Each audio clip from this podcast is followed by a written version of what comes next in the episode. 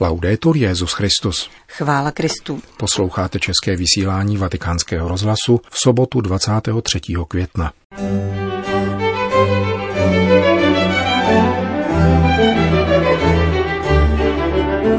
Směj se sám sobě. A to je velmi důležité, říká papež František v rozhovoru s Kiárou Amirante zveřejněném tento týden. Vatikánská muzea se otevřou pro veřejnost 1. června. Agendy OSN využívají pandemie k propagaci potratů. To jsou témata našeho dnešního pořadu, kterým provázejí Milan Glázer a Johana Bromková. Zprávy vatikánského rozhlasu.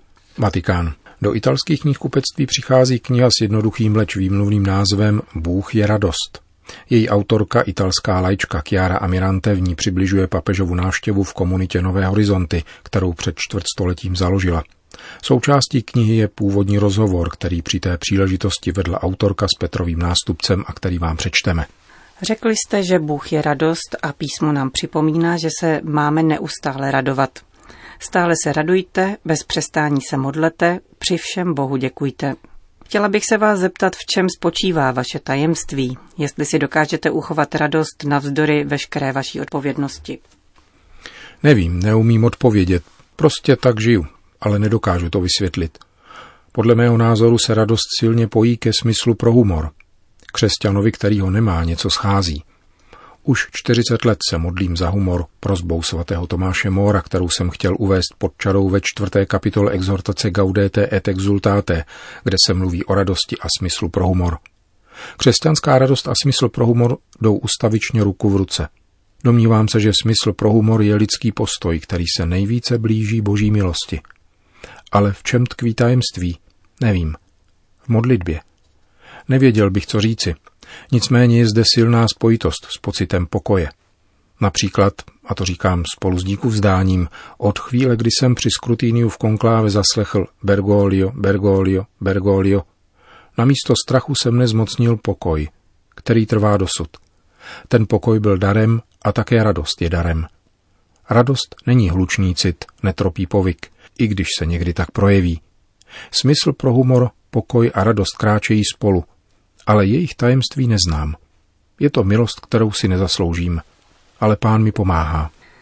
Existuje něco, co byste otcovsky mohl doporučit, abychom naplňovali boží vůli, již je tato ustavičná radost?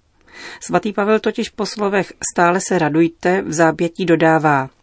Tak totiž to od vás chce Bůh a tak to projevil skrze Krista Ježíše.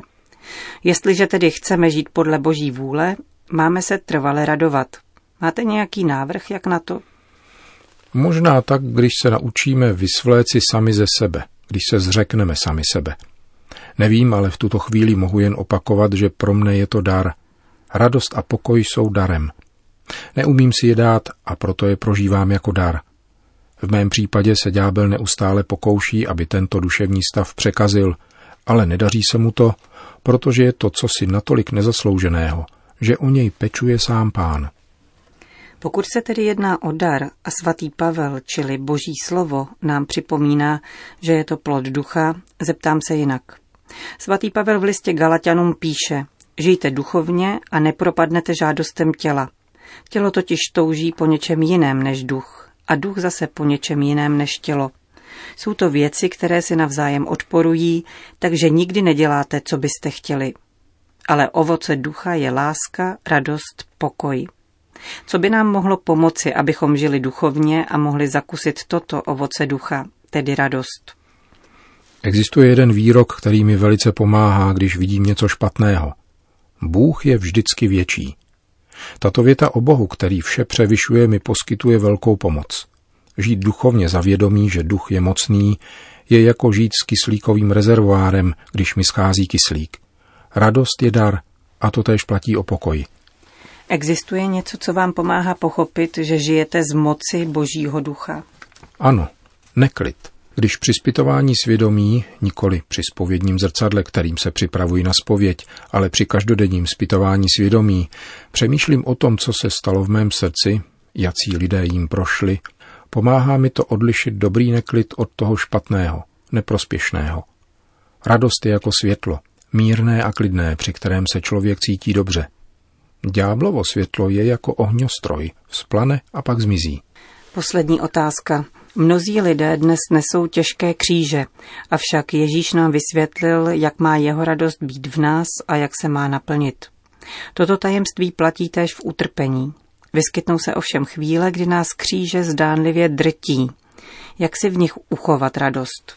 Myslím, že se nemusíme znepokojovat tím, jak si uchovat radost v případě, že kříž tíží, ale spíše dovolit pánu, aby se postaral, otevřít srdce a vyslovit, pane, nezvládnu to. Vyříkat mu v modlitbě, už to nedokážu, udělej to ty. Kardinál Caracino, který byl přede mnou arcibiskupem Buenos Aires a už jsem byl pomocným biskupem, mi občas říkával, když budeš cokoliv potřebovat, postarej se, jak umíš. Pokračuj dál. Nezalekni se zápasu s životem. Pokud se člověk příliš znepokojuje nějakým problémem, otázkou peněz či bezpečí, anebo se poddává nějakému neklidu vedoucímu k nečisté lásce, je to známkou neuspořádaných citů. Toho všeho se máme zbavit, abychom naopak projevili důvěru a lásku vůči Bohu, Pánu. To jsou ale kuchyňské recepty.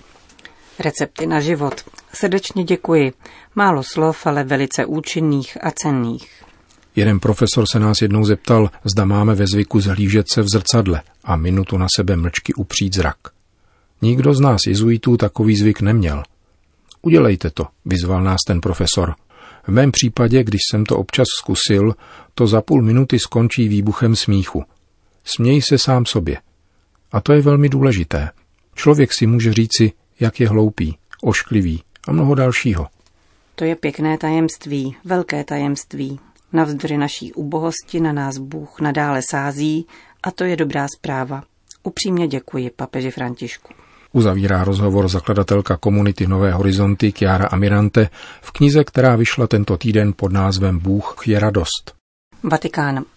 Vatikánská muzea oznámila, že od pondělí 1. června se jejich brány opět otevřou návštěvníkům. Bude přitom třeba dbát sanitárních opatření, tedy hygieny a příslušného metrového odstupu příchozích, kterým bude před vstupem změřena teplota. Oproti dřívějšku je nyní povinná předchozí rezervace vstupenek na webových stránkách vatikánských muzeí, avšak vzhledem k mimořádnosti této doby bez dřívějšího poplatku 4 euro. Návštěvníci mohou vstoupit pouze s ochranou rouškou, kterou bude možné si opatřit přímo na místě. Zároveň se prodlužují návštěvní hodiny. Papežské sbírky budou tedy nyní otevřeny ve dnech pondělí až čtvrtek od 10 do 20 hodin. Poslední vstup bude v 18 hodin. V pátek a v sobotu bude otevřeno od 10 do 22 hodin s posledním vstupem ve 20 hodin. Možnost bezplatného vstupu poslední neděli v měsíci je prozatím zrušena. Opětovné otevření se týká také papežské vily a zahrad v Castel Gandolfu, které však budou přístupné výlučně v sobotu a v neděli od 10 do 18 hodin. A to ze stejných sanitárních opatření, jako v případě vstupu do vatikánských muzeí. New York. Nejen zajištění potravinové bezpečnosti, základní lékařské péče či odpovídajících sanitárních podmínek, ale také podporu potratů považují agendy OSN za klíčová opatření schválená v rámci humanitárního balíčku pro boj s koronavirem. Ochrana reprodukčních a sexuálních práv, jak se uvádí v dokumentech Světové zdravotnické organizace a Populačního fondu OSN, je podle těchto agent klíčová pro boj s následky šíření nového koronaviru. Podobná konstatování se objevila v plánu na boj proti humanitární krizi podepsaném generálním sekretářem OSN. Nejde však jen o slova, protože na realizaci plánu byly uvolněny také ohromné finanční prostředky. Rozpočet globálního plánu OSN na boj s pandemí, přesahující 2 miliardy dolarů, předal populačnímu fondu 120 milionů dolarů na to, aby byl v rámci národních systémů zdravotní péče udržen trvalý přístup ke službám sexuálního a reprodukčního zdraví. V době virového ohrožení stavějí agendy OSN především na propagaci farmakologických potratů a některá abortivní farmaka označují za základní léky. Zdůrazňuje se přitom, že co nejširší dostupnost potratů v době pandemie je stejně důležitá jako například ochrana těhotných žen nebo rodiček. Pod vlivem těchto úvah byla v době pandemie významně uvolněna omezení potratových pilulek například ve Velké Británii a Francii, kde je nyní dovoleno vykonávat potrat ve vlastním domu za pomoci silných farmakologických prostředků bez nutnosti návštěvy nemocnice nebo potratové kliniky. Světová zdravotnická organizace dokonce doporučuje domácí potraty bez lékařského dohledu jako nejlepší řešení, zejména tam, kde je přístup do nemocnic z různých důvodů omezený. Farmakologický potrat zároveň označuje za způsob péče o vlastní zdraví. Populační fond OSN zároveň sponzoruje minimální balíček počátečních služeb, vytvořený, or, vytvořený Organizací spojených národů jako nástroj odpovídající na potřeby reprodukčního zdraví pro začátek každé krize. Balíček má být rozeslán do všech zemí zasažených jakoukoliv humanitární krizí. Obsahuje celou soustavu nástrojů potřebných k provedení potratu a počítá s vysíláním specialistů vyškolených na tomto poli. Jeruzalém. Panika vyvolaná koronavirem decimuje katolické školství. Rodiče, kteří kvůli sanitárním opatřením přišli o práci, nemohou dále platit školné. V Itálii hrozí krach každé třetí z 12 tisíc katolických škol. O zavření více než tří čtvrtin katolických škol přicházejí zprávy z Libanonu. V Jordánsku a Palestině hrozí bankrot 103 katolickým školám. Stát naopak dobře zafungoval v Izraeli, kde vláda garantovala katolickým školám, kterých je však jen pět, svoji podporu.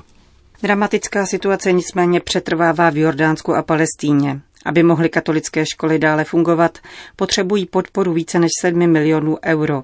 Jelikož na pomoc státu nemohou spoléhat, latinský patriarchát v Jeruzalémě se obrací s prozbou o pomoc na křesťany celého světa. Hovoří jeruzalémský pomocný biskup Giacinto Bulos Marcuco.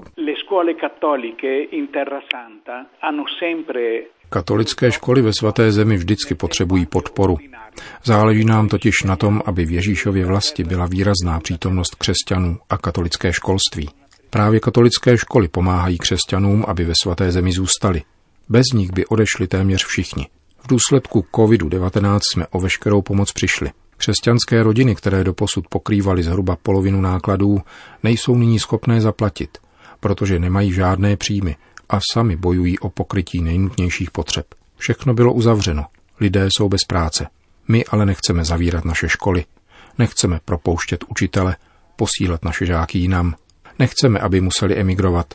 Proto se obracíme s tímto mimořádným apelem na pomoc Všeobecné církve. Do katolických škol ve svaté zemi chodí 20 tisíc žáků, jak křesťanů, tak i muslimů. Pracuje v nich 5 tisíc učitelů. Jak říká biskup co školství je jedním z nejúčinnějších nástrojů míru v tomto regionu. Itálie. Italové si dnes připomínají 28. výročí útoku na soudce Giovanniho Falconeho, nekompromisního bojovníka proti mafii. Spolu s ním zahynula také jeho žena a tři příslušníci ochránky. Připomínka má letos s ohledem na pandemická opatření zvláštní charakter. Na místo oficiálních ceremonií si kdo uvědomuje, že ohrožení mafiemi v těchto dnech stoupá. Kriminální organizace dokáží dokonale využít všechny krizové situace. Mafie má dobře vyvinutý smysl pro podnikání. V době vládních restrikcí dokázala vydělat na tom, po čem byla největší zháňka. Roušky, dezinfekce, zásilky přímo domů. Ještě nebezpečnější však je parazitování na lidské bídě. Nejednou se totiž právě mafie ujala sociální péče. Lidem, kteří přišli o prostředky k životu, zajistila předměty první potřeby a půjčky. Drobným a středním podnikatelům, kteří těžko bojují o přežití, nabízí finanční pomoc. Tímto způsobem pěstuje nové závislosti jak u běžných lidí, tak v hospodářské sféře. O ohrožení spojené se zvýšenou aktivitou mafie hovoří pro vatikánský rozhlas sestra zavražděného soudce, předsedkyně nadace nesoucího jméno Maria Falcone. Samozřejmě dobře víme, že k tomu dochází. Jedna z lekcí, kterou nám zanechal můj bratr Giovanni, spočívá v tom, že mafie dokáže využít každou příležitost, která jí může přinést zisk a nové možnosti podnikání. Dnešní hospodářská situace a očekávaná krize otevírá před mafií mnoho nových možností. Umožňují jí vstoupit do našeho hospodářského systému a do naší společnosti, proniknout to, co bylo ještě zdravé a legální a získat kontrolu nad příjmy. Tímto způsobem bude naše hospodářství nakaženo mafiánským virem. Říká Maria Falcone. Končíme české vysílání vatikánského rozhlasu. Chvála Kristu. Laudetur Jezus Christus.